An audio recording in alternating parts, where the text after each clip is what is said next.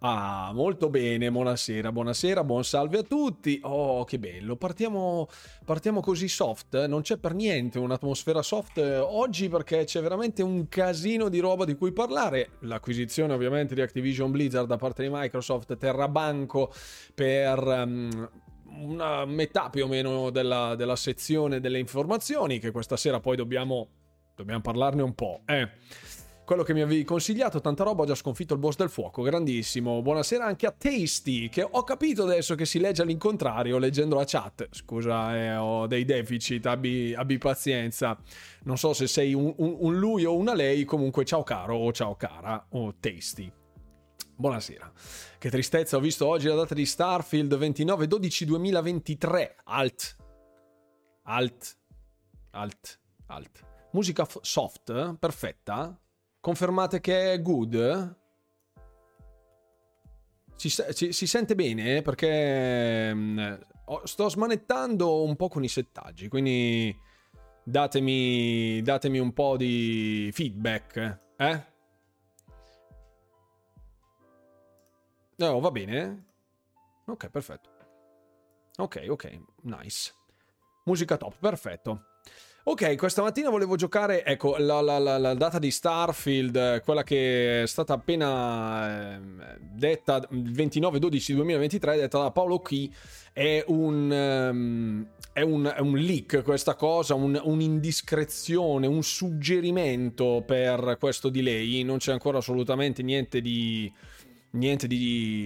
così certificato, anche perché riguarda più che altro il discorso del database della Steam page, quindi sì, c'è del movimento, potrebbe essere la data giusta, ma ripeto, sostanzialmente sono dei placeholder, quindi non ci farei troppo affidamento, ecco, da questo punto di vista. Oh, grandissimo, lo hai imparato, grazie Tasty, oh bene, grazie, sono un lui, perfetto, allora benvenuto Tasty. Ok, grazie.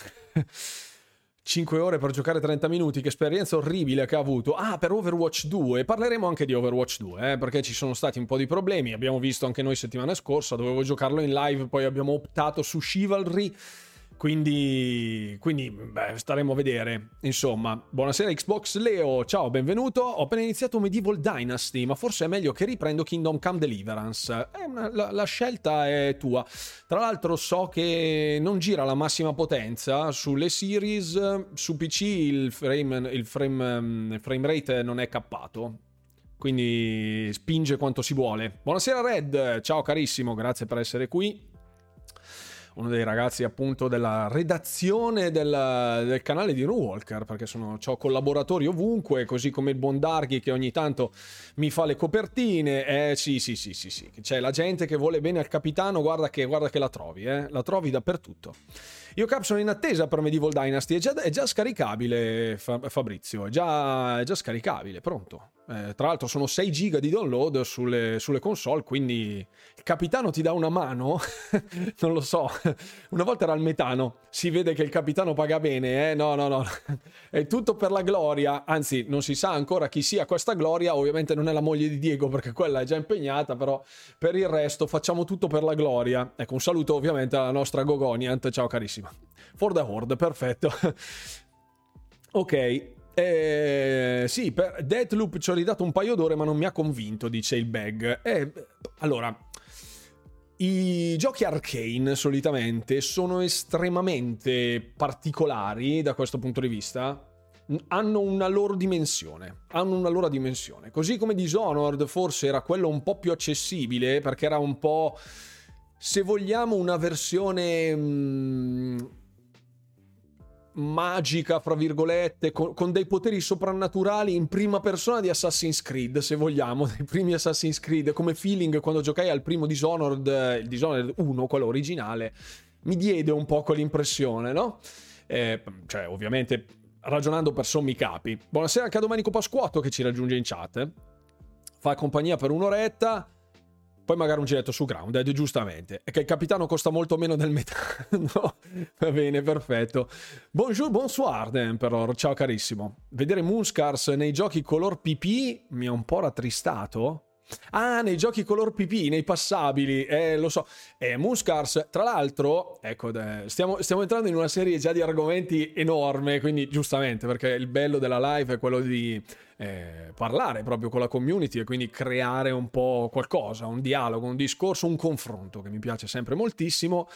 Moonscars, all'epoca in cui lo giocai, cioè al day one, me lo spolpai per 5, 6, 7 ore, che solitamente è il tempo che mi do, visto che, come credo sappiate ovviamente, non ho la possibilità di giocare tutti i giochi buttandoci dentro 20 ore cada gioco, altrimenti dovrei farlo di mestiere, cosa che non faccio, purtroppo, e quindi devo cercare un po' di dosare il tempo libero che ho fra gaming, intanto che renderizza i video magari provi qualcos'altro, in sessioni un po' diverse dai una provatina a quello, una provatina a quell'altro. Moonscars al momento della release non aveva ancora ricevuto diverse patch di ottimizzazione, specie per quanto riguarda i comandi. Pegosauro si unisce al disagio. Ciao Pegosauro, benvenuto a bordo.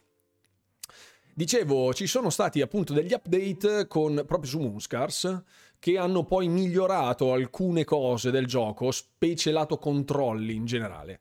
Quindi ha migliorato un po'. Io l'ho, fra virgolette, buonasera anche al nostro Simone, il nostro terzo mod arrivato. Moonscars alla release breva tanti di quei salti che Dio solo sa. Eh sì, in effetti, ogni tanto ciccava un po' il salto, ogni tanto aveva... Anche sul Perry a volte non sono proprio convintissimo di essere così pippa fotonica io da ciccarli tutti, e il gioco per sua natura è estremamente punitivo da quel punto di vista. Quindi a volte si moriva male e di frustrazione si piantava un po' lì, perché dici ma cacchio, ma il Perry l'ho preso, ho visto che ha fatto il bagliore, il timing era quello giusto, la finestra di Perry è anche molto generosa, ho detto ma cavoli, ma è possibile che sono proprio così scarsone io? Poi obiettivamente poi successivamente l'ho ripreso, ma ormai... Oh, grazie mille al Bondarghi per l'abbonamento per 14 mesi il Bondarghi, guarda abbiamo già passato un annetto insieme, guarda che bello, eh? E non mi hai ancora portato fuori a cena, maledetto. Comunque, per quanto concerne appunto Moonscars, andate a rigiocarvelo, qualcosa è stato sistemato. Il Perry secondo me frega parecchio con la lucina rossa, che non è il momento in cui fare il Perry, ma solo per dirti che si può perriare, sì, perché poi c'è l'animazione. Chiaramente il blink rosso è sta per arrivare l'attacco, però a seconda del nemico che si affronta ci sono diverse tempistiche che chiaramente sono dettate dal pattern di attacco del nemico in questione. Quindi buonasera Savoid che ci raggiunge. Era lei che doveva darmi l'anello Xboxamento, l'anello di Xboxamento. Le regalerò un paio di mutande da lancio quando le farò, promesso. Buonasera Black Mamba 76, ciao grande te, grazie per essere qui questa sera con noi in live. Allora, perché un Xbox Serie X per Overwatch usate la modalità risoluzione che va a 4K fissi e 60 frame per secondo. La modalità prestazione imposta al gioco a 120, ma se non avete il monitor giusto è inutile. Grazie per l'informazione Pasquale, molto gentile. La grafica la fai tu per le mutande da lancio? Va benissimo allora. Buonasera Ivan Parisi, ciao carissimo, benvenuto a bordo della live. Allora, abbiamo fatto i primi convenevoli, buonasera anche al nostro Alessio, sono in fila da stamattina su Overwatch 2, ho deciso di passare a fare un saluto mentre attendo di entrare o di addormentarmi. Buonasera, benvenuta a Tanalla che ci raggiunge in live, ciao carissimo o carissima. A me i giochi pixellosi hanno stancato dal 1988 che sto col pad in mano, perfetto, molto bene. Ottimo, neanche alla posta del giorno della pensione, perfetto. Secondo te quando presenteranno State of Decay 3? Su State of Decay c'è un alone di mistero che aleggia praticamente dal teaser trailer che venne mostrato tipo 3 anni fa quasi, e effettivamente c'è un po' tanto silenzio. Sicuramente il fatto che abbiano integrato Unreal Engine 5 presenta una vera sfida in realtà per lo studio. So che stavano collaborando con Ninja Theory, con Coalition, che sono un po' gli esperti fra virgolette degli engine, dell'engine in questione, dell'Unreal Engine 5, non di tutti gli engine, e quindi niente, siamo in attesa di capire che cosa vogliono fare di questo State of Decay 3, perché insomma ci sono rumor che lo danno per spacciato, ci sono rumor che dicono ah sì sì fra pochissimo lo annunceranno, insomma nessuno sa una mazza. Comunque, ecco, ho recuperato la data esatta, era il 23 luglio del 2020 quando venne caricato il trailer di State of Decay 3, quindi 2 anni sono passati, già da un bel po'. Ma sto accordo con Activision sa fa o nada? Sa fa. Adesso andiamo subito nel vivo, caro o cara Tanalla, e andiamo un attimo a dare un'occhiata. Buonasera buon Bobo, buonasera capitano. Alo avrà 1000 problemi ma almeno si riesce a giocare. C'hai ragione pure tu, caro Bobo, ci mancherebbe. Io se c'è un gioco a cui sono legato parecchio è Lego Pirati dei Caraibi, molto bello ma con qualche pecca, la serie Lego è sempre molto croccante. Il bag sta aspettando Scorn, anch'io sto aspettando Scorn, ma la sto aspettando ancora prima che voi lo aspettiate. In realtà io gioco dai tempi dello ZX Spectrum 128K, sono saturo dei giochi pixellosi, giustamente Vinstrike vuole un improvement grafico. Fanno uscire direttamente State of Decay 4 e tutto risolto, benissimo. Schippiamo il 3 che porta male. Anche Outer Worlds 2 è fuori dal radar. Outer Worlds 2 è stato annunciato molto poco tempo fa, a dire la verità. Quindi con tutto quello che sta producendo Obsidian in questo momento, ha in cantiere Avowed, che è stato annunciato ancor prima di Outer Worlds 2 e che sicuramente è più atteso, visto che comunque Elder Scrolls 6 è stato posticipato al 2000 mai, quindi, cioè posticipato. È stato annunciato il teaser trailer, ma prima devono finire Starfield e dopo partiranno con The Elder Scrolls 6, che al momento è in fase concettuale, se vogliamo. Quindi non c'è ancora nulla, non c'è ancora niente. Gli appuntamenti ai tempi di Grounded, qui dopo passi su Grounded e qua ci danno gli appuntamenti, guarda che fanno. Titanfall 3 lo faranno mai? No, secondo me non lo faranno mai, questo è un mio parere personale. Infatti su Apex Legends devono, se non ricordo male, implementare qualcosa a tema Titanfall, quindi mi dà proprio l'idea che di Titanfall 3 non ne sentiremo parlare per un bel po', credo proprio di no. Ecco, sì, venivano, ci saranno le mappe di Titanfall 2 in arrivo sulla modalità Capture Point di Apex Legends, quindi qualcosa rientrerà di Titanfall, ma non un nuovo Titanfall. Quando passo su Grounded ti faccio uno squillino, che bei tempi Run, ah che bello, non sgamarmi lo squillo se no mi mangia lo scatto alla risposta, problemi di una volta con le carte prepagate, che tra l'altro anche oggi sono problemi, anche di oggi. Ma che senso ha mostrare così tanti anni prima un Elder Scrolls 6 per rassicurare gli azionisti? Sì. Buonasera anche a Operatore 07 che ci raggiunge. Ricordate che oggi il mondo del gaming non è più quello di una volta, il mondo del gaming ha avuto un'evoluzione gigantesca anche in termini di revenues, quindi quando ci sono degli investitori che piazzano i big money su un progetto, l'abbiamo visto questa settimana, ne abbiamo parlato l'altro ieri in merito a CD Projekt Red, che ha annunciato 18 nuovi prodotti che usciranno nell'anno in cui sarò in pensione io probabilmente. Quindi lo fanno chiaramente per un discorso di presenza, ma anche per rassicurare gli azionisti, che ovviamente non capiscono una mazza di ambito di videogiochi, sono tutti dei manager che vogliono vedere il segno più sul rendiconto annuale, quindi di non andare in rosso, che i loro soldi siano fruttiferi. Pertanto è mia idea solita collocare questi annunci mastodontici con un ok azionisti state buoni, ci siamo. Poi gli azionisti tanto hanno bisogno del loro reportino e buonanotte.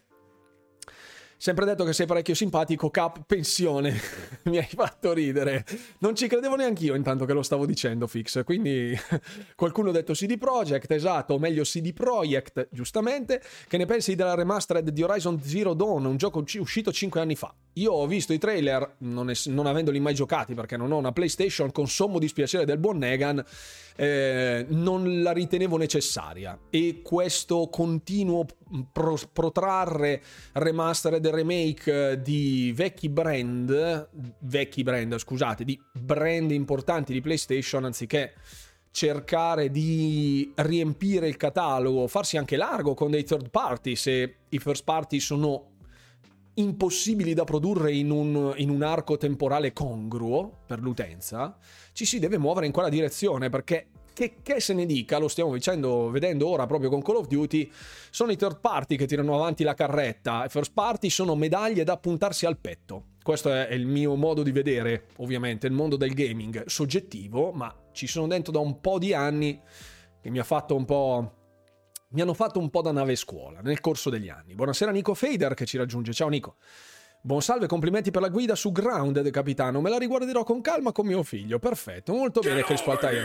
Oh, e grazie mille per l'abbonamento, grazie del supporto, molto gentile. Grazie, grazie, grazie mille. Allora ragazzi, passiamo subito con le news, che così almeno ci diamo un attimo un taglio con i convenevoli, perché ovviamente siamo partiti da un quarto d'ora, non ci siamo ancora mossi, abbiamo fatto giustamente un po' di salottino, però dobbiamo parlare di un po' di robe, quindi ci sono first party, giustamente Negan. Ok, let's go. Partiamo con la visualizzazione del browser. Eccoci qua. Questa pagina sembra completamente inutile, ecco, lo stavo guardando appunto poco fa, dopo che è stato... se ne è parlato in chat, quindi ovviamente vi do la notizia per così com'è. Questo, siamo sulle pagine di GameRant, è stato visualizzato all'interno di SteamDB. Ecco, qui c'è un'immagine che spero di riuscire ad ingrandirvi, ecco, perfetto, ok, dove sostanzialmente viene annunciata, questi sono tutti i movimenti che sono stati fatti all'interno della pagina di SteamDB di Starfield. Tutti questi tag che cambiano, abbiamo detto, sono relative a movimenti. Alcuni dici che saranno disponibili pre-order da poco, fra poco, scusate. C'è confusione intanto nella stanza dei bottoni, vedremo che cosa uscirà, che cosa verrà partorito da questo cambio di tag, eccetera eccetera.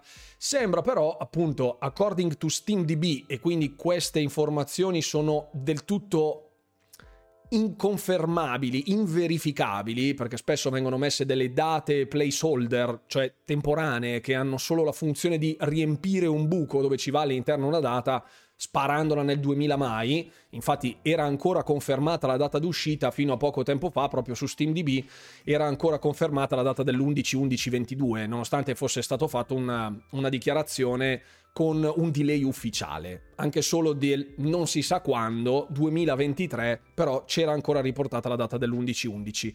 Quindi non la vedo come una minaccia del tipo "oh mio Dio, dovremmo aspettare fino al 29 dicembre del 2023", anche perché il 29 dicembre del 2023 non ha nulla di speciale, è l'ultimo giorno lavorativo dell'anno, quindi è proprio la data più in là possibile nell'arco del 2023. Quindi dal mio punto di vista potete dormire sonni tranquilli. Io non credo sia la data di uscita, ed è per questo che non ne voglio parlare approfonditamente. Secondo me è proprio un placeholder, punto e basta. Il leak suggests new Starfield release window, come sapete, appunto è un titolo messo lì apposta per farti cliccare sopra e basta. Questo è quello che penso io, chiaramente. Dicevamo i movimenti SteamDB con parecchie cose importanti, le date di uscita non le metterei tra queste, no, infatti, decisamente di no. Persino Stalker arriverà prima, infatti, sì. Iena Plisken, buonasera, ciao carissimo. Passiamo, visto che abbiamo tolto queste indiscrezioni, fanno 10.000 pianeti, ok. Un trailer che volevo farvi vedere, perché poi parliamo di giochi di corse, è stato mostrato proprio pochissimo tempo fa, proprio oggi, il trailer di Need for Speed Unbound, quindi il nuovo Need for Speed. In moltissimi hanno storto un po' il naso per questo approccio più vignettato, più cartoony, più mangoso, più animoso, e io personalmente non sono fra quelli che si lamentano, anzi, andare ora a parlare di giochi di corse con un taglio così arcade, ne abbiamo parlato anche in community, coincide con andare a parlare di Forza Horizon oggi come oggi, graphic novel, sì, insomma ce ne sono 1000 di impostazioni che possono avvicinarsi a questo stile. È un cartonato solo per il trailer? No, è proprio così, cioè le persone, street art, ecco, perfetto. È un mix, nel senso che le macchine sono renderizzate così come le vedete, però le animazioni, le cose più tamarre se vogliamo, ecco, vedete gli effetti di fumo che escono dalle ruote, i vari effetti pellicola che si sovrappongono, vedete queste driftate con le ruote che fumano, sono in stile cartoony. Quindi mettetela come vi pare, ecco, non è realistico, ok? E io approvo completamente questa scelta.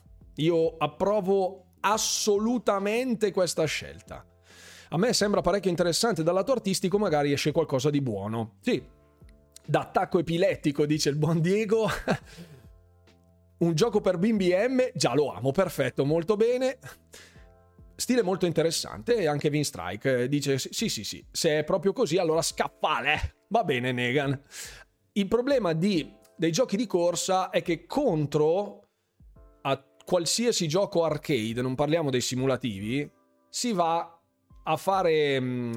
contro questo signore che è Forza Horizon, che ad oggi ha ancora un comparto grafico da spavento, e sta per arrivare la versione anniversario. Allora no, non arriva sul pass, il bag non arriva sul pass, ma c'è una demo di per quanto riguarda Need for Speed Unbound, sto parlando, ci sarà la classica demo di 10 ore per tutti coloro che sono abbonati al Game Pass Ultimate tramite EA Play.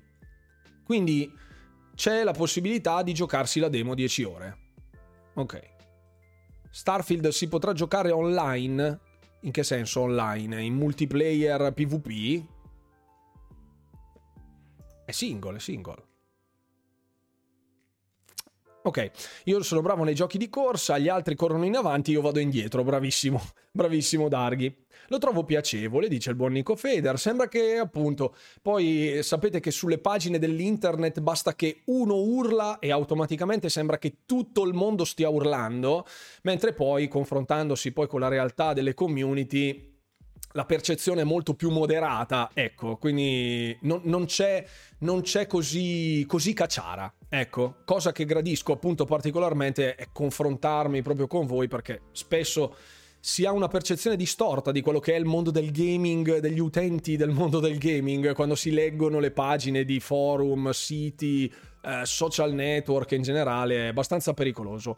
Dicevamo appunto invece, per quanto riguarda Forza Horizon 5, la data ufficiale dell'arrivo dell'anniversary update, che vi darà una nuova missione, un nuovo evento Horizon all'interno del titolo, sarà ovviamente fruibile da tutti coloro che possiedono il gioco e anche coloro che lo giocano sul Game Pass, quindi non è un DLC come quello di Hot Wheels, tutti lo potranno giocare. Arriverà il 13 ottobre del 2022. Ci sono dei, come dire, ecco, vedete, vi leggo il passaggio. The Horizon 10 Anniversary Update will be available to ottobre 11, scusate, ecco. E ci sarà una special playlist Festival Celebration che andrà da ottobre 2013 a novembre 2000, da 13 ottobre al 10 novembre. Ecco, lì partiranno, ci saranno 2 giorni di vuoto e poi partirà la serie degli eventi dal 13 ottobre. E arriverà l'11 questo update. Vedete, poi c'è scritto devo possedere per forza i Forza Horizon precedenti perché ci sarà una Forza Legacy che, dove sono state ricostruite alcune tratte dei giochi storici di Forza.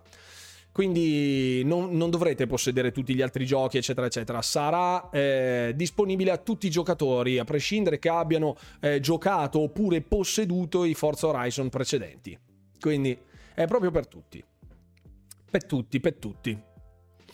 Ok, però sta per uscire Forza Motorsport, quello sarà insuperabile, quello vedremo poi quando uscirà. 2 dicembre? Chi è il 2 dicembre? Cosa succede il 2 dicembre? News del prossimo Forza Motorsport? Nessuna, per il momento nessuna.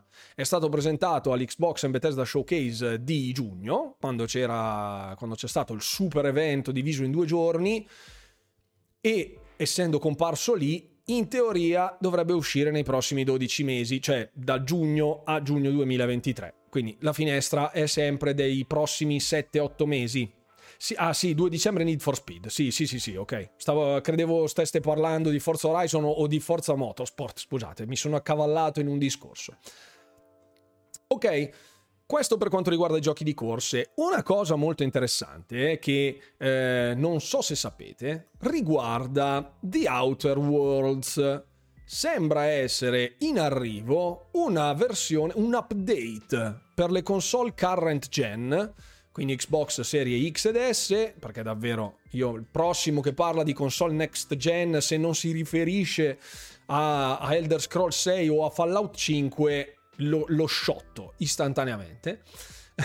Le current gen e per il PC, e si tratta di un'inserzione che è stato messo all'interno Duarro 83 che si è unito al disagio. Ciao carissimo, benvenuto, carissimo o carissima, benvenuto.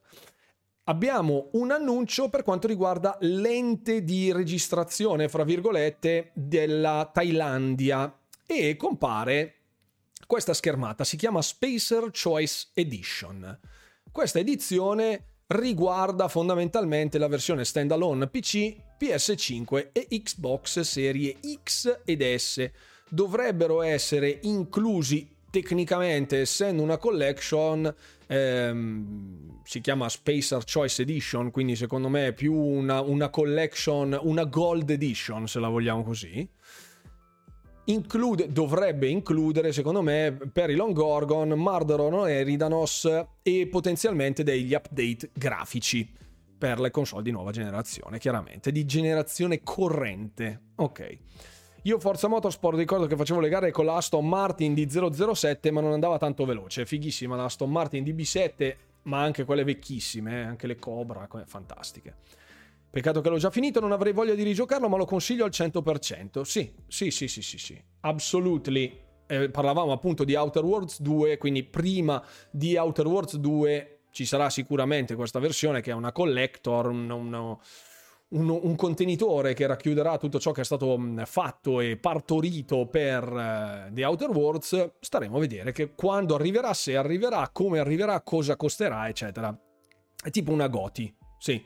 Oramai tutti ci scrivono GOTY. Sì, infatti anche la cosa della GOTY Edition, ho letto oggi un articolo, ora vedo se riesco a recuperarvelo al volo perché è una cosa che mi ha fatto triggerare tantissimo. Aspettate, GOTY Edition, vediamo se la ritrovo, perché no, era di Kotaku se non mi ricordo male, anche se non è proprio il mio sito preferito. Eccolo qui. Ecco, su questo ovviamente hanno ragione. Vogliamo fare un attimo un secondo di polemica sulle GOTY? Va benissimo? Ok.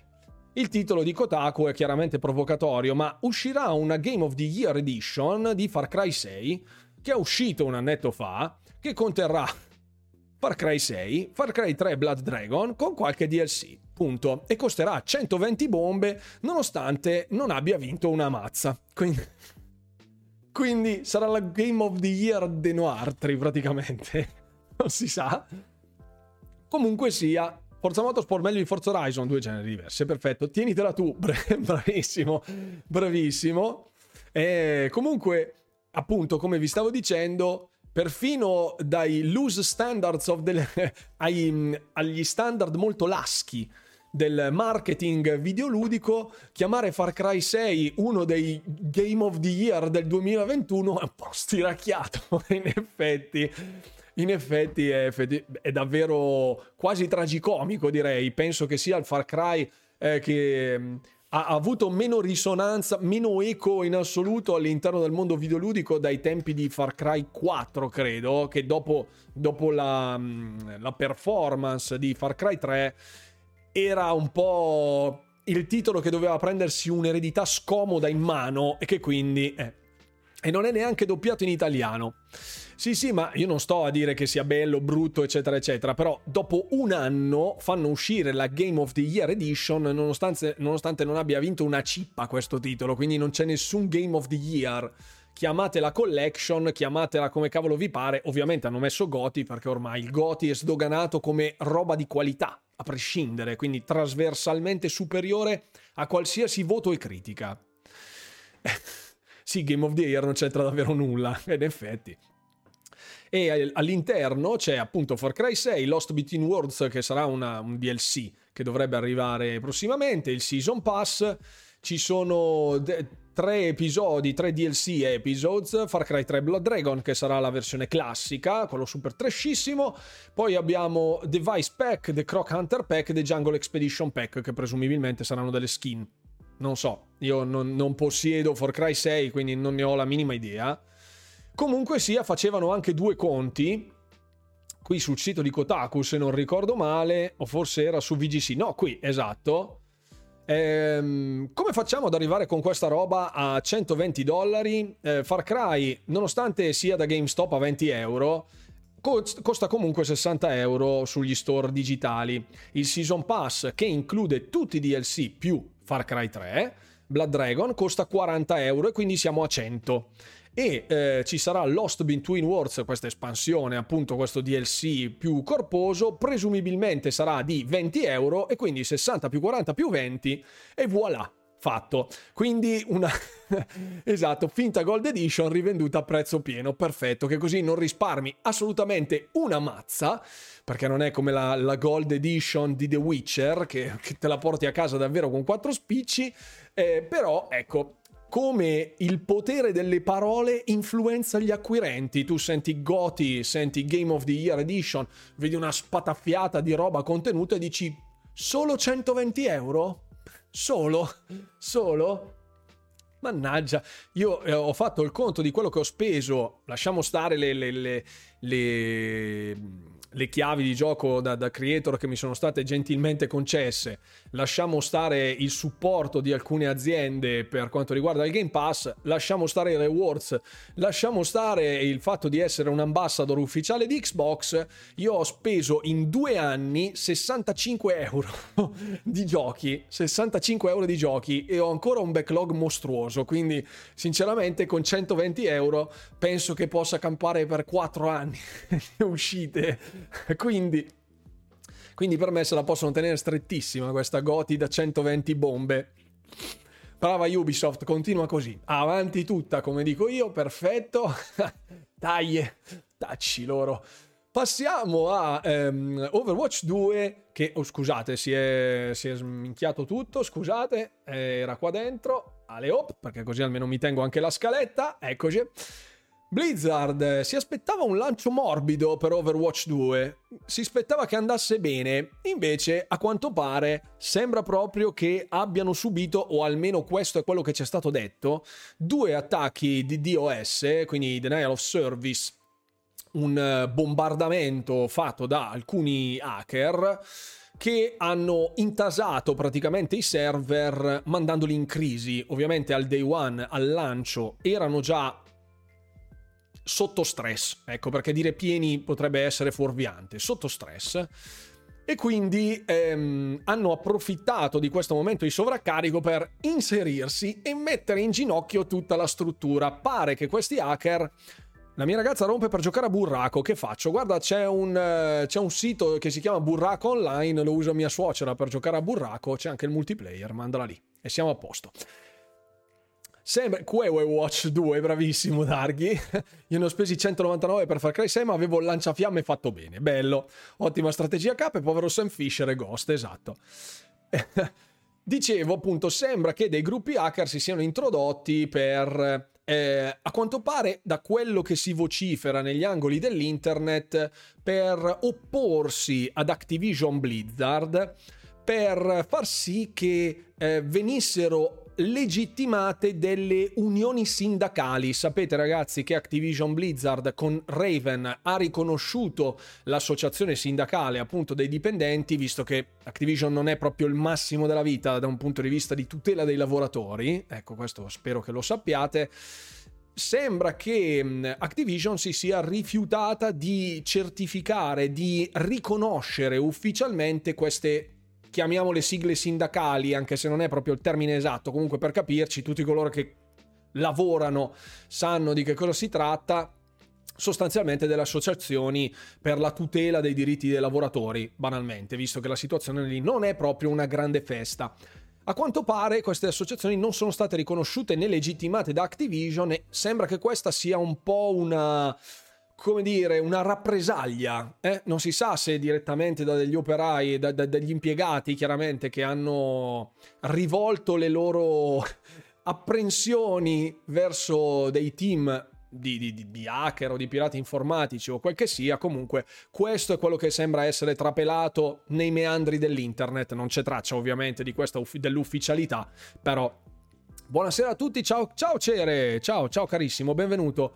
Che casino sta Activision, ciao Giulio Torrente, ciao carissimo, benvenuto a bordo della live. Spero che Filippo faccia tabula rasa nei piani alti. Io, come dicevo nei miei video, io spero che arrivi con la palla demolitrice, quella proprio boom, che butta giù tutto, così almeno via, basta, passa la ruspa, butta via tutti i detriti, tutti i calcinacci, e poi si ricostruisce da zero. Quando una casa non sta in piedi è inutile ristrutturarla, va rasa al suolo, rasa al suolo. E ve lo dico io che sono bergamasco. Un abbraccio ovviamente al buon Darghi, che non perderà chiaramente l'occasione di rimarcare la mia abilità con la cazzuola e la betoniera. Ma comunque c'è anche, è stata una forte barra fortissima polemica per quanto riguarda i numeri di telefono. Sapete, il cemento è per sempre, cap, lo so, quasi per sempre. Bruno ha letto che forse tolgono il gold, che Dead Space potrebbe uscire per la 4, ma sa nulla. Per la 4? Per la 4 che? Per PS4 dice. Buonasera Stedan, ciao carissimo, benvenuto. Forse tolgono il gold, io non so da dove tu l'abbia letto, magari dammi il nome di un sito, visto che non puoi linkare nulla, dimmelo, che così almeno, perché questo rumor potrebbe essersi perso nei meandri. Io sono abbastanza certo che il gold non verrà mai tolto finché ci sarà almeno il PlayStation Plus. Sì, PS4, no, credo che Dead Space sia current gen only. Credo proprio sia solo per current gen. È Callisto Protocol che è cross gen.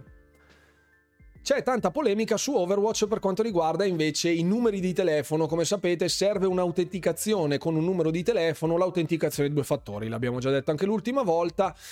A quanto pare negli Stati Uniti però, se in moltissimi si rivolgono a un servizio che si chiama Cricket, che sostanzialmente permette di dare... è un contratto come erano quelli vecchi a scuola, con la carta prepagata, ok? Come quando c'eravamo noi pischelli, tu hai un numero con questa carta prepagata e ci butti sui soldi. Non devi avere un contratto che mensilmente ti scala del denaro, ok? Visto che queste carte prepagate sono poco controllabili, cosa ha fatto Blizzard? Ha deciso di togliere direttamente tutto. E i telefoni con un numero VoIP oppure con le prepaid, quindi le carte prepagate, non erano eligible, non potevano accedere a Overwatch 2. Allora che cosa è successo?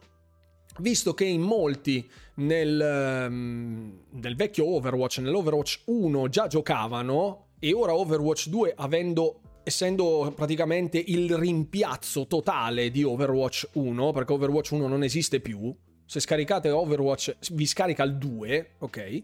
Se voi avevate acquistato Overwatch 1 possedete un titolo che in realtà non potreste giocare per colpa di un telefono con una scheda prepagata. Quindi cosa ha fatto Blizzard per evitare eventuali ritorsioni eccetera eccetera? No, Redfall ne parliamo... no, Era già uscita prima dell'inizio della live, ma ne parleremo, perché ce l'ho qua. La vediamo. Tranquillo che la vediamo. Ok. Dicevo appunto, non c'è la possibilità di connettersi a Overwatch se uno ha una carta prepagata.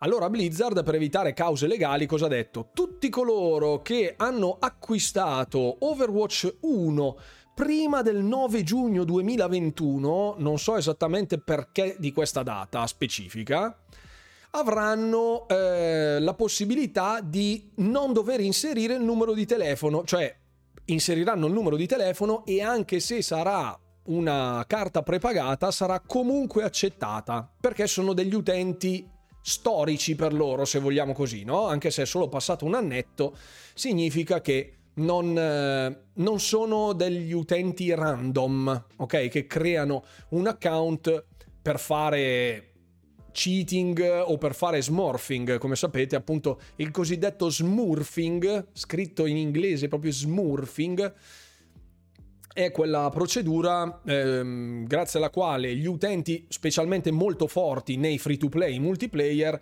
creano un account nuovo partendo da zero per accedere al matchmaking con persone di basso livello, di bassa esperienza, e loro molto abili praticamente crivellano tutti, quindi entrano in partite popolate da gente meno esperta con un account nuovo, ma loro sono già fortissimi a giocare e quindi fanno dei massacri. Questo è lo smurfing.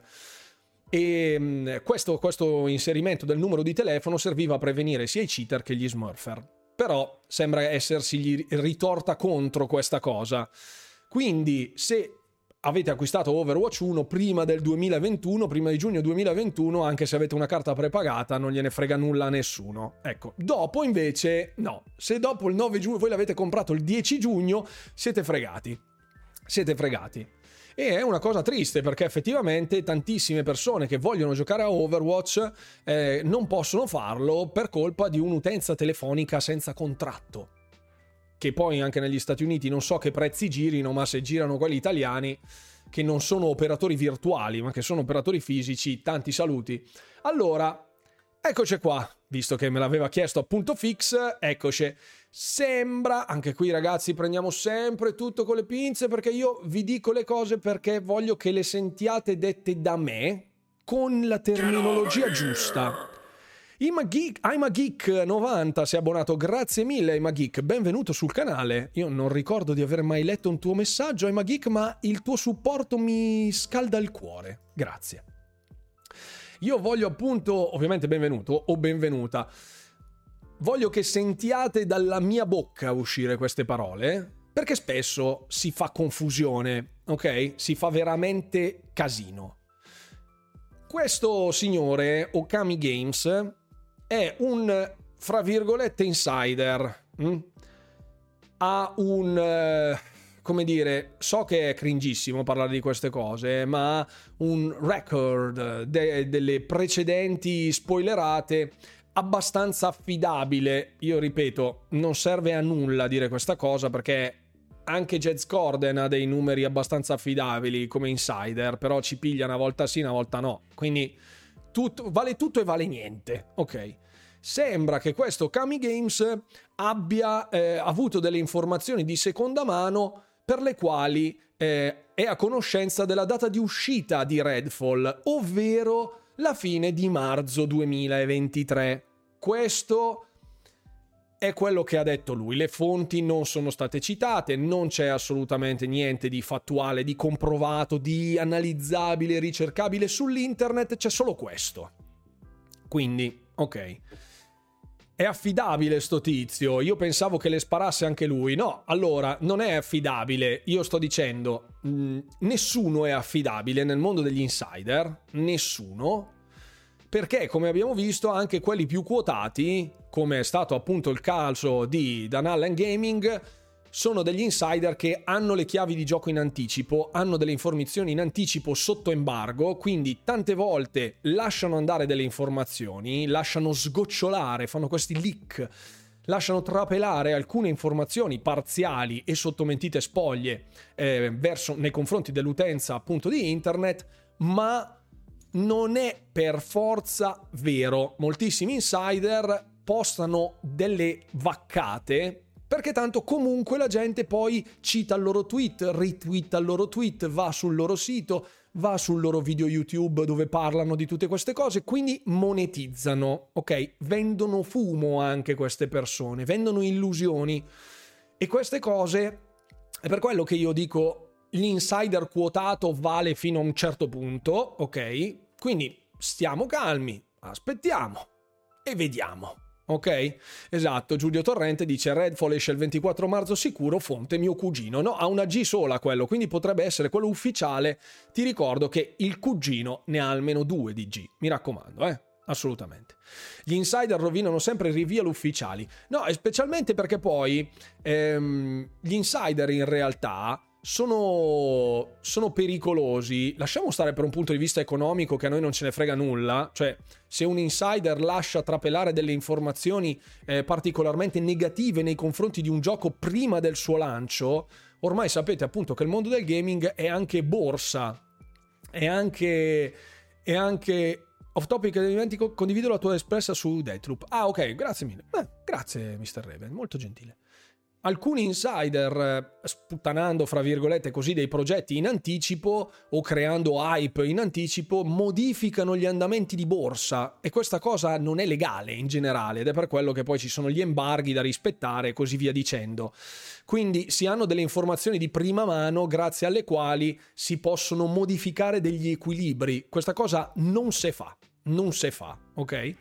Detto ciò, tutti gli leaker, insider, eccetera, eccetera, le sparano, spesso e volentieri le sparano. Abbiamo sentito Jeff Grubb spararne di ogni colore, abbiamo sentito Jed Scorden spararne di ogni colore, fino a quando sparano quella grossa, tipo la Xbox Serie Y, che doveva essere un handheld destinato al mercato nipponico, come aveva detto Jed Scorden, l'avevamo visto anche in live, e questa cosa ha fatto il giro del mondo in 0,5 secondi, e ha dovuto dire che era una sua sparata, ha dovuto ammettere pubblicamente che fosse una sua sparata. Quindi anche gli insider più quotati, Jed Scorden ha contatti con Microsoft, lavora presso Windows Central, è un giornalista anche di livello, perché non è che scrive delle vaccate, è abbastanza boxaro da quel punto di vista, è un po' un maniaco, però ha l'atteggiamento giusto da un punto di vista analitico, giornalistico, solo che quando si fa prendere dalla passione ogni tanto spara delle minchiate, e quindi poi la gente che lo ascolta magari ci crede, e questa cosa non va bene. Quindi prendete sempre tutto con estrema sobrietà. Ecco, se trovate dei leak, dei rumor, eccetera eccetera, mi raggiungete ovviamente sul forum, trovate !social e vi escono tutti i miei contatti. C'è anche Instagram, c'è il canale delle notizie di Telegram, c'è il nostro forum appunto su Telegram. Scrivetemi dove cavolo vi pare, mi dite: oh Run, io ho visto sta roba, vera? Falsa? Se non avete già visto la notizia sul canale delle notizie di Telegram, dove ci sono le notizie ufficiali o molto molto molto probabili, come appunto vedremo fra pochissimo l'acquisizione brasiliana, se non la trovate lì è molto probabile che sia un rumor, ok? Diciamo che l'unico leaker affidabile al 100% è stato The Snitch. Sì, è stato The Snitch, ma The Snitch è molto sibillino nelle sue dichiarazioni, infatti fa tutte queste cose con le emoticon, fa tutte queste cose molto carine che dicono e non dicono, interpreti.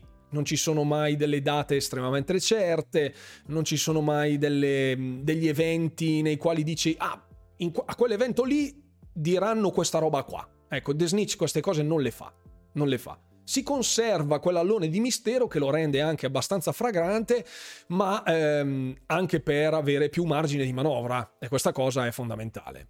Ok? Buonasera intanto a tutti coloro che sono arrivati. Buonasera, ecco, ricordo, mio cugino ha già tutte le console da ora ai prossimi 25 anni, giusto? Ricordo che per colpa dei leak Microsoft dovette anticipare l'annuncio di Serie S, esatto, Lockhart. Luca Greggio, ciao carissimo, benvenuto in live, ci arriva per la prima volta questa sera, benvenuto. Gianluca, ciao Gianluca, benvenuto. Alle 22 il trailer di Mario il film. Sì, che sinceramente non sono un grande amante di questo genere in generale.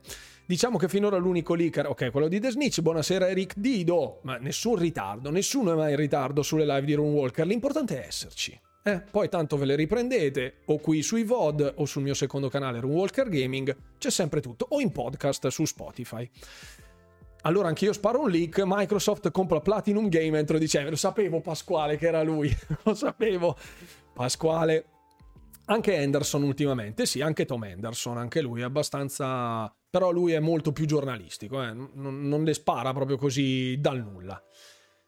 Andiamo oltre ragazzi, andiamo oltre. Ecco, un consiglio a tutti i giocatori che hanno un PC. Sembra essere particolarmente croccante questo free to play, che al momento è ancora in modalità accesso anticipato su Steam. Non ho promozioni, non ho niente, non è...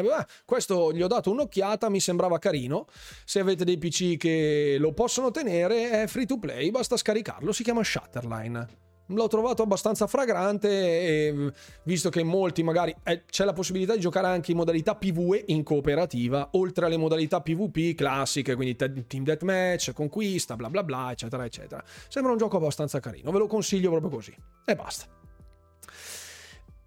Vorrei che Microsoft acquisti EA, se vabbè qua deve concludersi quella di Activision Blizzard, questo è il mio mantra, se no troppa roba al fuoco. AimaGeek ci scrive: buonasera, sì, sono nuovo della live, ho sentito vari episodi del podcast e dato che li ho apprezzati molto ci tenevo a dare un piccolo contributo, grazie mille, davvero molto molto molto gentile. Tra l'altro per il podcast è molto probabile che nel prossimo futuro, non so ancora quando, lascerò magari delle pillole per quanto concerne le news. In molti leggono le news su Telegram, sul mio canale delle notizie di Telegram, quindi t.me/runwalkerofficial. Ma mi piacerebbe appunto fare alcune parentesi, magari anche proprio veloci, 5 minuti, dove commento così a caldo una notizia, quello che mi passa per la testa, in modo da condividerlo anche con l'utenza e anche creare contenuti, perché moltissimi ascoltano i podcast e questa cosa mi piace molto. Mi dicono: ah, mi tieni compagnia, bello il podcast, dovresti fare più roba col podcast. Ma perché no? Microsoft dovrebbe regalare col Game Pass Ultimate delle mutande brandizzate da lanciare in giardino. Cavoli, sarebbe bello. Ci farai mai una live dove suoni la batteria? Io suono una batteria acustica particolarmente grande, sono in una taverna che è 3 metri per 3, quindi potrei morire di sordo praticamente suonando. Poi io suono metal anche abbastanza pesante, quindi non credo sia utile farlo alle 9 di sera. Ottima idea, perfetto, molto bene, grazie per avermi appoggiato l'idea delle pillole in podcast che avranno il loro nome, perché io sono malato e brandizzo tutto quello che riguarda il sottoscritto, ma vabbè, di formazioni professionali. Un paio di info prima e poi ci buttiamo a capofitto. La decisione dell'FTC sembra, ok, may come nel tardo novembre. C'è il sito di Seeking Alpha dove c'è questo report, dice may come as early as late November. Ovviamente queste informazioni sono date da nessuno, perché come sempre c'è Dear Reporter, che è un sito paywalled dove le informazioni stanno al di là di un muro, dopo, perché per abbatterlo bisogna pagare. Quindi purtroppo questo è. Non ci sono, io non ho la minima intenzione di accedere a questo sito dandogli dei soldi. Per me sono voci, stop. Comunque questo è. Mentre invece, come abbiamo detto, la CMA, quindi l'autority britannica, ha settato per il marzo del 2023 la deadline, quindi il termine ultimo per l'acquisizione di Activision Blizzard, e quindi la data finale è il 1° marzo del 2023. Entro questa data la CMA deve dare una risposta. Stop. Io ti ho conosciuto su YouTube l'altra settimana e ora anche qui. Va che bello, grazie mille Luca. Anche fratello nella fede del metallo, assolutamente sì, sempre. Allora, ci siamo? Ci siamo. Siamoci? Sdeng. Allora, qui dovete seguirmi per una decina di minuti, perché poi arriverà anche un video su YouTube dove faccio tutto il corredo delle informazioni in modo che sia fruibile, non sia ritagliato all'interno di una live che dura 2 ore. Un video che stavo già iniziando a montare prima di questa sessione di live, ma che ovviamente non ho concluso, e quindi finirò questa notte. Chissà che magari all'1:15 arrivi ancora una notizia di qualche come stanotte. Vabbè, allora, Microsoft e il deal Activision Blizzard è stato approvato dal Brasile. Cosa significa? Che in Brasile hanno fatto tutte le loro analisi in fase 2 e hanno detto letteralmente che non ci sono nessun tipo di ostacolo alla competitività tale per cui questo deal non si debba fare. Quindi fate pure. Questo è quello che ha detto l'ente brasiliano. Ora, ci sono state tutta una serie di dichiarazioni, alcune delle quali abbastanza interessanti, e andiamo a vederle nel dettaglio. Il Brasile è il secondo paese, ok, nel quale è stata finalizzata l'acquisizione. Il mercato brasiliano, e moltissimi dicono vabbè, ma Brasile, chi se ne frega, no? Cioè, quelli che contano sono Unione Europea, UK e Stati Uniti, che sono i big three. Ciao, buona serata Alessio. Però il mercato brasiliano in termini di revenues è sotto di noi, ok? Quindi che Antonio Ghiwau Paulus Aumentu sarà felice, sì, saudagi e la tristezza, esatto, proprio quelli. Queste sono le revenues del 2022, le 10 nazioni che hanno sia con la quantità di giocatori ma anche le revenues, cioè quali sono i proventi dal mercato videoludico. In testa la Cina con un macello di persone, 742 milioni di giocatori, con un introito di 50 miliardi annui. Poi gli Stati Uniti, il Giappone, la Corea del Sud, la Germania, il Regno Unito, la Francia, il Canada, l'Italia, motivo per il quale, ribadisco, il problema non è per le localizzazioni che a voi stanno giustamente molto care, anche al sottoscritto chiaramente, il problema della localizzazione non è che il nostro bacino d'utenza non abbia potere d'acquisto, altrimenti non ci metterebbero nemmeno i sottotitoli. Il problema è che è una spesa inutile, perché le nostre revenues sono sparpagliate in 2-3 categorie, come sapete sempre, allora il solito discorso. Quindi il gioco calcistico lo fanno, il Call of Duty lo fanno, il GTA lo fanno, il titolo indie lo fanno se gli va ai creatori del titolo indie, ma gli altri possono anche non esserci. È più per una collocazione all'interno di vari generi videoludici più che il banale potere d'acquisto della nostra nazione, che in termini videoludici è il nono sul pianeta. Il 10º appunto è il Brasile, che si stacca da noi di circa 500 milioni di dollari, ma il dato interessante è che è il terzo in termini di numero di giocatori, dietro solo agli Stati Uniti, cioè a Cina e Stati Uniti, con 100 milioni di giocatori e 2.6 miliardi di dollari di revenue.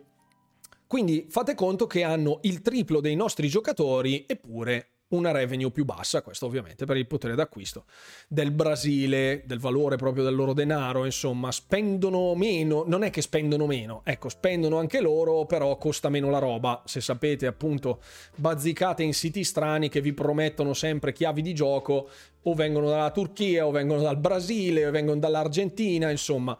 Ecco, classifica di vendita italiana. Beh, questo, caro Fix, Paperino Operazione Papero? Cavoli, questo goti subitissimo, subiterrimo. FIFA 23 per PlayStation 2, benissimo. Ottimo. Dopo aver inquadrato un attimo il paese del quale stiamo parlando, andiamo a vedere che cosa è stato detto.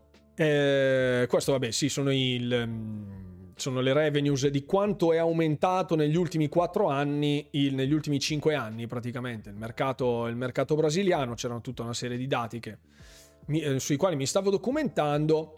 Ok, è stato approvato senza restrizioni il giorno 5 ottobre. Questo signore, Idas, non è uno qualsiasi su Resetera, ma è un avvocato. È un avvocato che si intende di accordi fra corporazioni, deals, acquisizioni, eccetera, eccetera. Fa una lunghissima disamina, parlato in legalese, fra virgolette, quasi normale.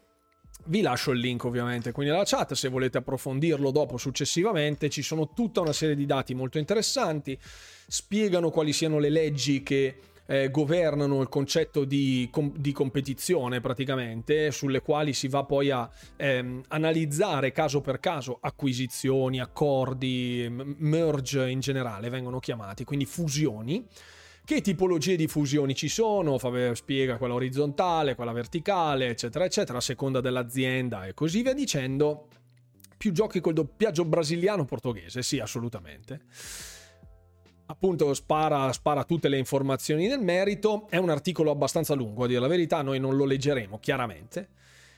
Il processo di acquisizione, appunto, come dicevo l'ultima volta, mi sono dimenticato di citare un caso. Qualcuno mi disse ma se il deal non passa in uno stato che cosa fa Microsoft? Ecco, avevano detto se è approvato, ok, se non è approvato Microsoft può fare causa all'ente sovranazionale o all'ente nazionale regolatore, oppure può, se è uno stato piccolo, fra virgolette, nel quale l'acquisizione non è stata approvata, può rivalersi del giudizio delle associazioni, degli enti regolatori molto più grossi. Quindi se per dire, in Giappone non dovesse passare, ma passa in Unione Europea, nel Regno Unito e negli Stati Uniti, può Microsoft dire alla sede dell'ente regolatore giapponese, digli sì, ma ok, però loro che sono quelli grossi mi hanno detto che è ok. Quindi allora lì magari si cerca un concordato, ovvero dove l'ente nazionale chiede qualcosa a Microsoft e Activision per far sì che l'acquisizione vada avanti. Non parliamo di denaro, parliamo di garanzie per la tutela degli utenti di quella nazione. Non si tratta di mazzette, ecco, perché poi ho sentito anche questa oggi, ma Microsoft è andata bene in Brasile perché è uno stato dove c'è una corruzione dilagante. Ma che vuol dire? Cioè, hanno fatto tutta una disamina, non è che hanno detto vabbè, dateci i soldi che va bene così, ok. Ok, andiamo avanti. Dunque, questo è lo stato attuale delle acquisizioni, che ci sono dei processi di indagine proprio in merito all'acquisizione di Activision Blizzard. Abbiamo l'Arabia Saudita, che è stata confermata appunto il giorno 22 agosto, quella del Brasile che è stata confermata ieri, e sembrerebbe che il terzo stato, il famoso terzo stato, non quello del quadro, ma gli arabi, gli Emirati Arabi Uniti, siano quel famoso terzo stato citato da Bobby Kotick in una mail ai dipendenti, dove disse: un paio di stati ci hanno già approvato l'acquisizione. Il primo era l'Arabia Saudita, che era già noto, e dovrebbe essere gli Emirati Arabi Uniti, che hanno una legislazione molto simile a quella dell'Arabia Saudita, quindi si presume sia questo, ma comunque come stato è off limits, non parlano mai di nulla con i media tradizionali, quindi non lo sapremo mai.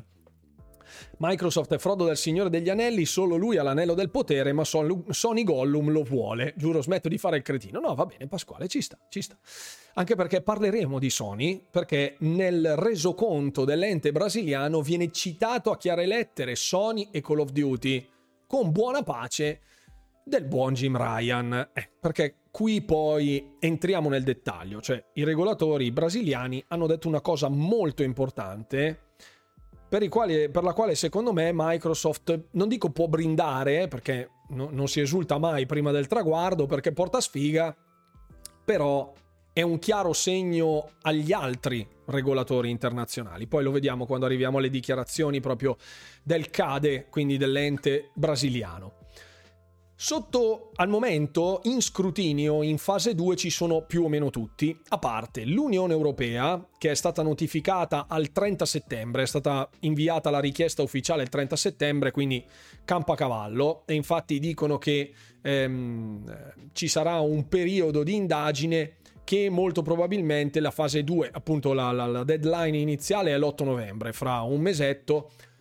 Si è già detto che molto probabilmente si andrà in fase 2, quindi in un'analisi più approfondita, che può durare fino a 125 giorni lavorativi.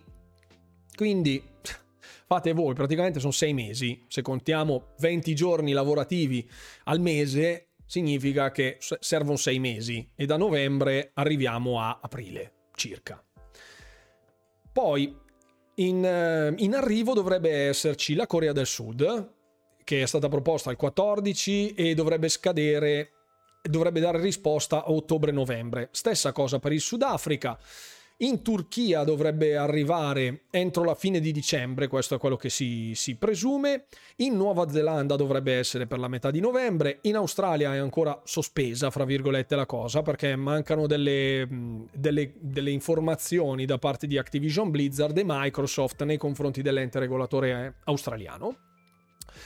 In Giappone dovrebbe arrivare per ottobre-novembre anch'esso. Nel Regno Unito, appunto, è stato notificato il 6 luglio, sono già in fase 2 e dovrebbe concludersi entro il 1 marzo 2023, come abbiamo visto poco fa. Infine, gli Stati Uniti. Gli Stati Uniti, visto che in Europa ne abbiamo già parlato, gli Stati Uniti sono entrati in fase 2 alla metà di luglio. Hanno 30 giorni. Se l'Australia non fa passare l'acquisizione, Microsoft compra l'Australia. potrebbe essere. Gli Stati Uniti appunto hanno 30 giorni dalla fase 2 che era a metà luglio, quindi noi ci aspettavamo tutti a metà agosto di avere delle informazioni dall'FTC, che non sono arrivate, quindi dall'ente regolatore statunitense. Per chi non sapesse chi è l'FTC, hanno 30 giorni, ma questo tempo di 30 giorni può essere esteso se ambo le parti si accordano, ovvero se ci sono delle cose ancora da analizzare, l'FTC dice ok, abbiamo bisogno di altro tempo. A voi va bene se vi chiediamo altro tempo? Ovviamente Microsoft e Activision non possono che dire sì, chiaramente. A Microsoft e Activision fra di loro devono anche accordarsi su questa cosa, che chiaramente è un sì, e la decisione è attesa per la fine di novembre. Quindi è per questo che l'FTC non ha ancora risposto. Ok, non notificate ancora, cioè non è ancora stata mandata la richiesta a India e Israele. Infine non si sa nulla di queste tre, Canada, Cina e Colombia. Dovrebbero avere già in mano tutte le loro carte, ma non è dato saper nulla ai media tradizionali, quindi non si sa una mazza. Sostanzialmente non si ha idea di che punto sia e come stia andando la cosa, specialmente per il mercato cinese, che secondo me è quello con la regolazione più stringente. Abbiamo visto anche con Diablo Immortal, ci sono tutta una serie di canoni da rispettare, la normativa viene cambiata molto frequentemente, insomma è veramente labirintica la legislazione cinese da quel punto di vista. Non la conosco, ma i vari esperti di settore ne parlano come un vero dedalo, proprio un incubo, che quindi potrebbe essere anche abbastanza ostico in termini di acquisizione. Questo è quanto sappiamo. Ora, di tutta sta carrettata, la cosa che ha lasciato, fra virgolette, spiazzato il sottoscritto, ecco, vi lascio anche questo dato, che è il documento ufficiale dell'ente brasiliano. Scusate, perché non ho copiato il link. Eccovelo. Questo è il link ufficiale dell'ente brasiliano, chiaramente in portoghese, quindi lasciamo stare, intanto glielo facciamo tradurre magari in italiano, anche se tradurrà un po' coi piedi, però vabbè. Ok, questo cosa riguardava? Riguardava Forza Horizon. Il fulcro di tutta la discussione può essere riassunto in questi 5 punti, che sono in lingua inglese, appunto redatti dal nostro amico Idas. Allora, riguardo agli overlap orizzontali e possibili effetti verticali, qui si parla di legalese, quindi dicono sostanzialmente che l'acquisizione se può fare. Buonasera, buonasera Bastard Wolf, ciao carissimo, benvenuto a bordo. Il nostro Tony, ciao carissimo. Allora, dicono appunto, ricerco il passaggio esatto, ok. L'analisi che ha praticamente mostrato che, nonostante la popolarità e la rilevanza, i giochi Activision Blizzard e in particolare Call of Duty non hanno degli asset essenziali, non sarebbero asset essenziali in merito alla performance di Microsoft e i potenziali competitor nel mondo delle console e dei giochi digitali, quindi non scardinano gli equilibri in termini di competizione.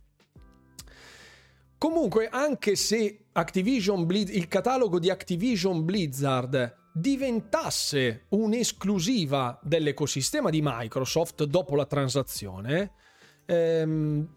l'ente SG CADE, sono loro, l'ente regolatore brasiliano, considera che questa esclusività non risulti in una would not result in a substantial, ok, non praticamente ridurrà i livelli di competitività nel mercato, anche se si potrebbe trasformare in un vantaggio competitivo per Microsoft. Quindi in termini di mercato non cambia nulla, anche se Microsoft si rende più competitiva nei confronti degli altri.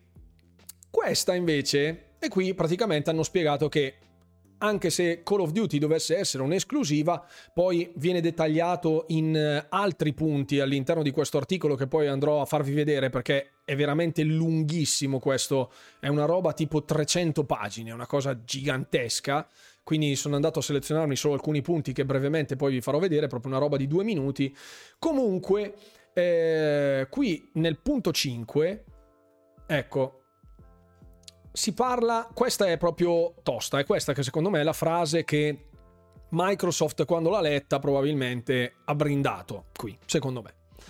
Dice: inoltre è importante evidenziare che l'obiettivo centrale del CADE, di questo ente, è la protezione della competizione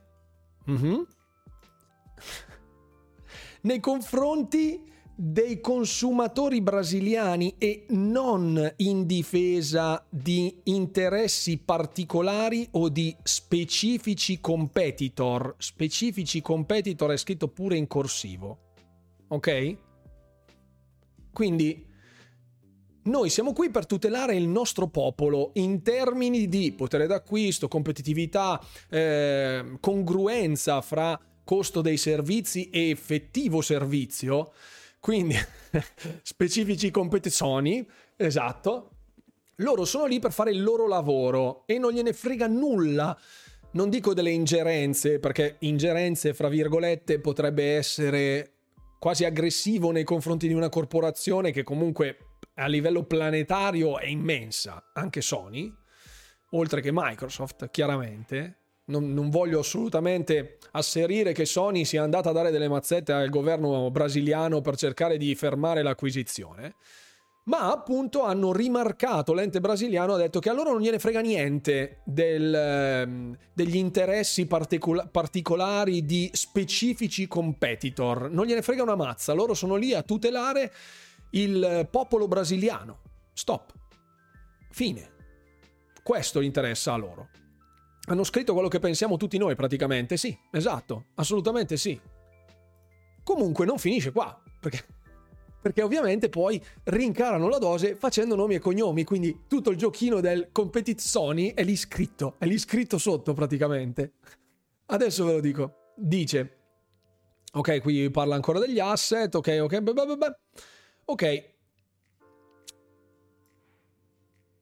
Ok,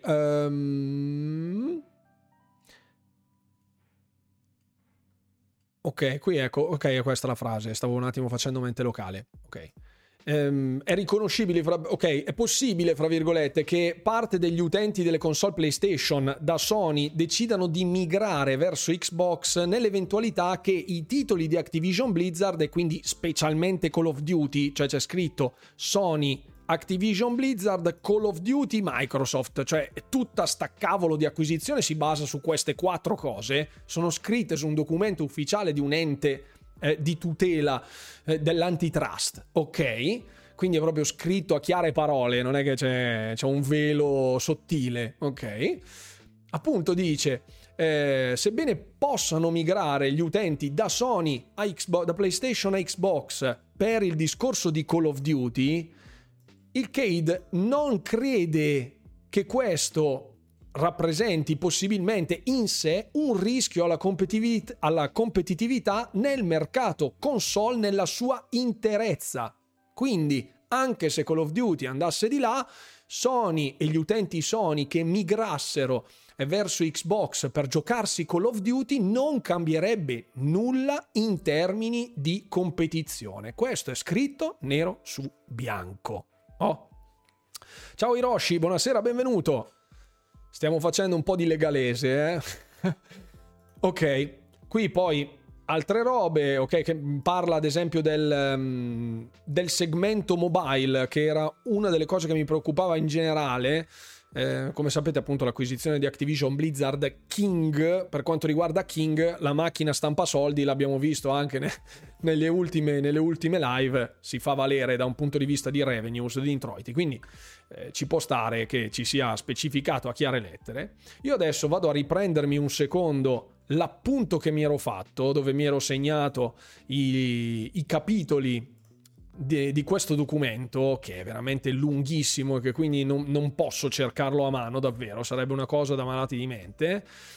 Ovvero, ecco, vado a prendere i paragrafi, perché sono divisi in paragrafi. Cioè, questa è la lunghezza del documento, raga. Ve lo sto scrollando veloce. Arriviamo al punto 336. Mi sono segnato. Aspettate perché c'ho il doppio schermo, non vedo una mazza, perché sullo schermo principale c'è un'altra roba. Eccoci qua. Ok. 336, 338, 340, 352. Ok, qua sono tradotti in italiano, ma è tradotto male, quindi chi se ne frega, però va bene, almeno non lo vediamo, ok? Dice: le cifre mostrano che gli utenti console PlayStation hanno guadagnato da Activision Blizzard, hanno dato un fatturato netto di quindi non c'è scritto, rappresentando tutti i dati riservati, chiaramente. Data l'enorme popolarità di Call of Duty, è ragionevole dedurre che se i giochi di Activision Blizzard non fossero più disponibili sulle console Sony, gli utenti PlayStation... Buonasera Dan Harp che si è unito al disagio, ciao, benvenuto a bordo. Appunto, è ragionevole dedurre che se i giochi Activision Blizzard non fossero più disponibili sulle console Sony, gli utenti PlayStation potrebbero decidere di migrare su Xbox o anche su un PC per continuare ad avere accesso...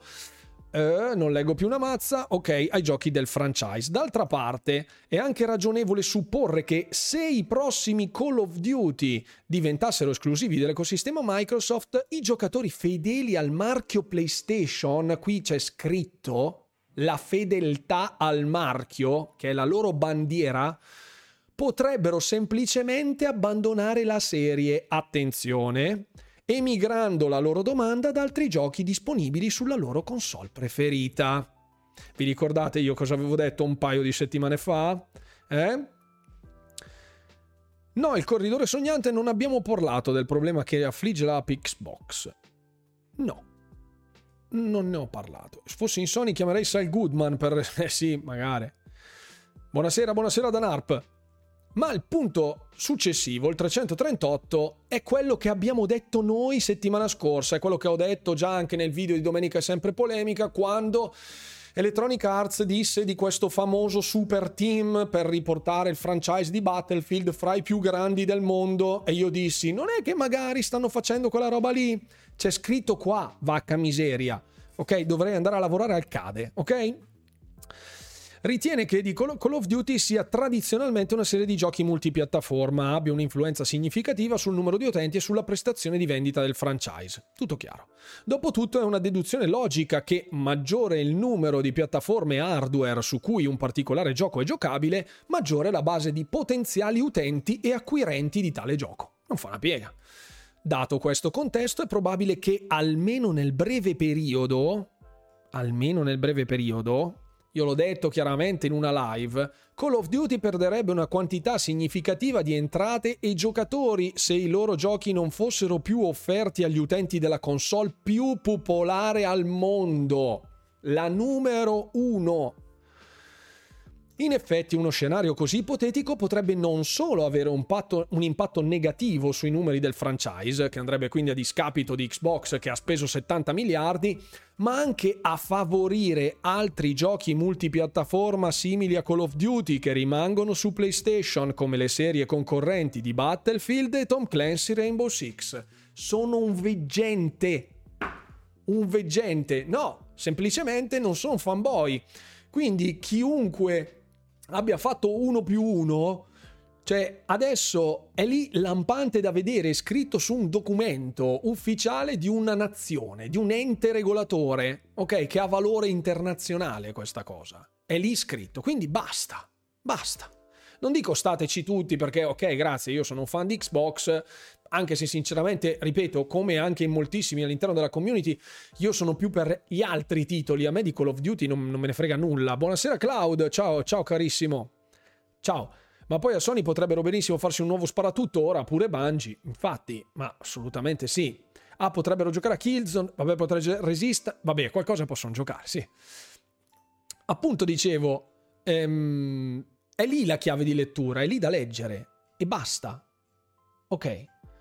Mi ero segnato anche un altro paio di punti, non ricordo i numeri perché poi è gigantesco il documento. Ah, c'era il 352 che era particolarmente interessante, se non erro. Ecco, no, scusate, il punto 340 era ottimo. L'investimento in contenuti esclusivi, leggete questa roba qua perché e poi ridete, ok?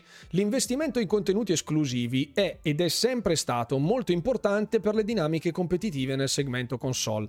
I contenuti esclusivi sono stati molto probabilmente uno dei fattori chiave responsabili del posizionamento di PlayStation come il principale mercato di console al mondo per oltre 2 decenni.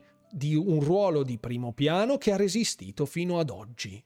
Quindi, che cacchio vieni a parlare che l'esclusività è sbagliata se per 20 anni l'esclusività ti ha portato dove sei, cioè a leader mondiale.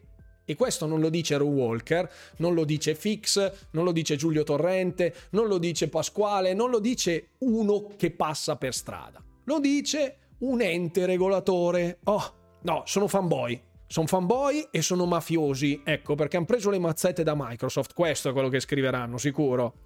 Sicuro. Buonasera, Mr. Potato. Tutti lo dicono, certo.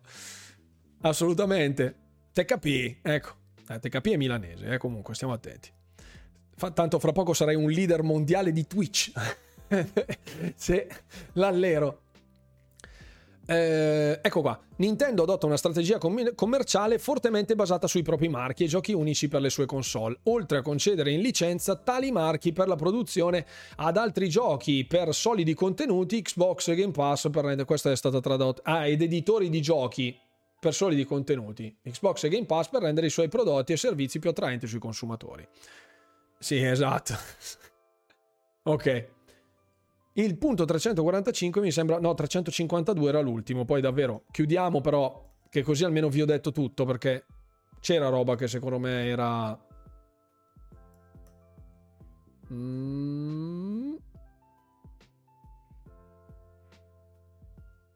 Ok, 352, sì. Ok. Ah, sì, questa era la frase, quella che vi avevo letto prima in inglese dall'articolo originale. L'obiettivo centrale delle prestazioni del CADE è la protezione della concorrenza come mezzo per promuovere il benessere del consumatore brasiliano e non la difesa di interessi particolari di specifici concorrenti. Esatto, quello di prima. Perfetto, quindi mi sembra che da questo punto di vista non si siano risparmiati quelli dell'ente brasiliano e...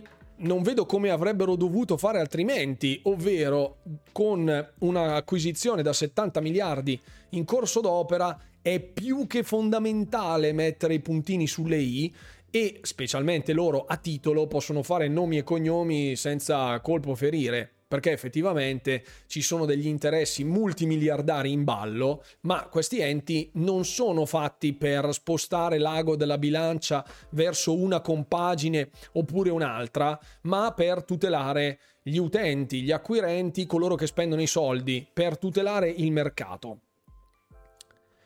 Ma il punto precedente che parlava di Nintendo, l'ultima frase non è una roba strana. Sì, probabilmente la roba strana è perché è stato tradotto dal portoghese all'italiano, quindi probabilmente ci sono, vediamo se magari traducendolo in inglese quest'ultimo periodo è giusto.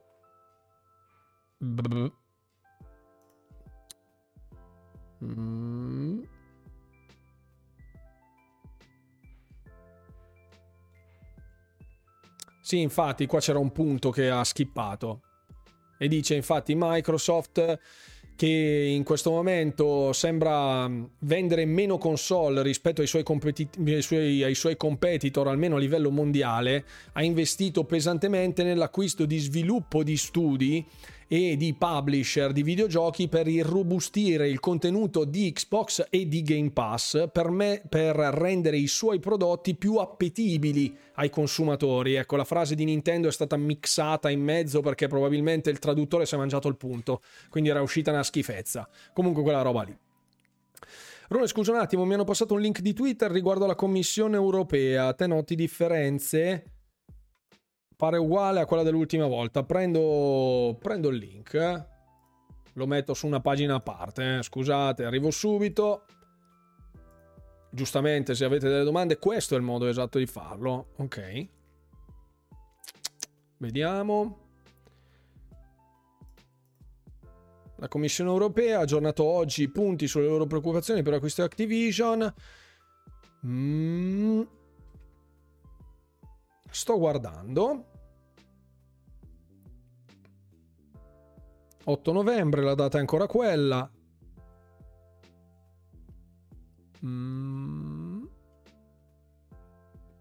Ok. No, è un'analisi fra virgolette più approfondita per quanto riguarda i vari punti, i concerns economic activity, quindi i campi di indagine che prima erano minori, fra virgolette, e ha aggiornato, fra virgolette, questi punti. Ha aggiornato solo ed esclusivamente questi punti. Ve lo faccio vedere perché comunque è uno screenshot della Commissione Europea, quindi non è nulla di che. Praticamente sul manufacturer of computers, publishing of computer games, quindi parla più dell'ecosistema, ecco, a prescindere anche di software eccetera eccetera, parla anche di sistemi, di piattaforme in generale, mentre prima c'era qualcosa di più generico. È stato aggiunto del contenuto qui, ma la data del 30 settembre del deposito è ancora quella e l'8 novembre la scadenza è ancora quella, quindi è ancora lì, hanno solo aggiornato qualcosina qua e basta, nulla di che. Allora ragazzi, io spero di avere fatto luce un po' su tutto questo grande mistero, perché in effetti sembra che ci sia sempre un casino incredibile, tutte le volte che si parla di acquisizione la gente non capisce mai di che cosa stiamo parlando. Ecco, intanto passo al gioco. C'è sempre davvero molta confusione, moltissima confusione, e il motivo per cui spesso e volentieri cerco di darvi tutte le informazioni possibili a costo di essere magari un po' stoppaccioso in queste fasi più burocratiche, più da legalese. Voglio che abbiate un'idea chiara, ecco, un'idea chiara di ciò che sta succedendo, perché poi in base a come viene raccontata una cosa si è sempre più indispettiti, più avvelenati, più caustici, quindi allora scusate. Ciao Fabrizio, ciao, grazie per essere stato qui. E luce fu, ecco, le luci, che luci.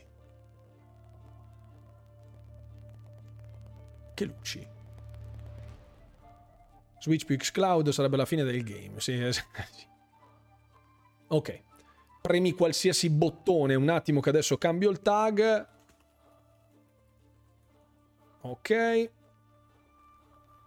4 chiacchiere, qua mettiamo Medieval Dynasty, partiamo con Medieval Dynasty.